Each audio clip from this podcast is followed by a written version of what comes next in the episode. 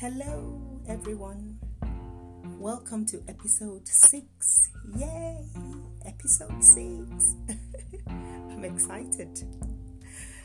Anyway, let's get into it. Today, I want to talk about contentment. Yeah, you got that right. Contentment. Is that even a word that has any more relevance in society today? Contentment. From amongst both mature and young folks, you see the ongoing desperate effort to constantly measure performance via comparison. And this is dangerous because comparison comes to steal away our joy, our peace. And I'm so interested in that abundant life that Christ declared in John 10:10 10, 10, that he had come to give us abundant life. And that abundant life has got joy in it, it's got the peace of God in there, and rest. Rest. Now, how do you rest if you are constantly comparing yourself? It is toxic when you begin to get comfortable with measuring how well you're doing or not doing through the lenses of comparison. Because the key thing is, I've found that it's not just getting peace or rest or joy, but it's actually maintaining that peace, that joy, that rest. And if we truly want to enjoy a healthy lifestyle, this is no way to go about, you know, maintaining that healthy lifestyle. Comparison is a silent, very silent, but ferocious killer. It will leave you void of true lasting peace. It seeks to kill joy and peace. It will make you detest what you ought to be grateful for. Think about it. On the other hand, it also has the danger of leaving you with a false sense of accomplishment. Why do I say this? Why do I say this? Because when you are in the company of people who are performing at a par less than you, you suddenly feel accomplished. Isn't that true? But the question is are you really accomplished? Think about it.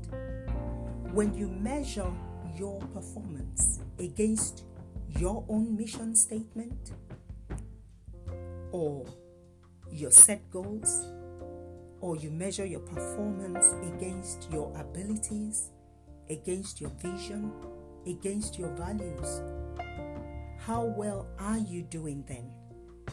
Yes, I said your values because some people may be okay to accomplish certain things in a certain way, but that may not be part of your core values. That may be rather against your core values. And so you cannot compare yourself with anyone really. Okay, let's look at the parable of the talents very quickly and this is a good one. There was the one talent guy, remember? There was the five talent guy, and then there was the ten talent guy. Now, if the five talent guy meets the one talent guy, he will suddenly feel great about what he has accomplished. But if he meets the 10 talent guy, he might instantly lose his peace, his joy. If he allows comparison to be a yardstick for measuring his performance. Now, I want you to notice that in this parable, each person answered directly to the master who handed them the talents. They had no interactions with each other. The key thing was to focus on one's talent and mission. And it was the master who commended the five talent guy and the one and the ten talent guy sorry you know um, with regards to their accomplishments so what am i saying?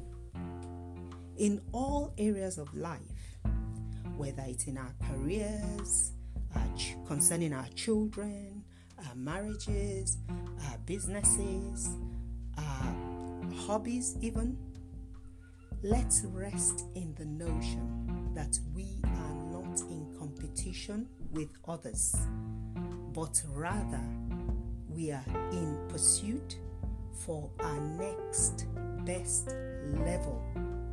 Our next best level when measured against God's call, God's vision, and God's purpose for our lives individually and that which He has committed to our care.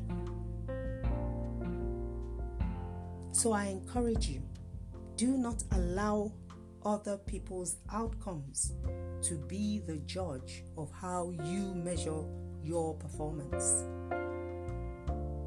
The key question is this What has God called you to do? Where are you on the scale of that?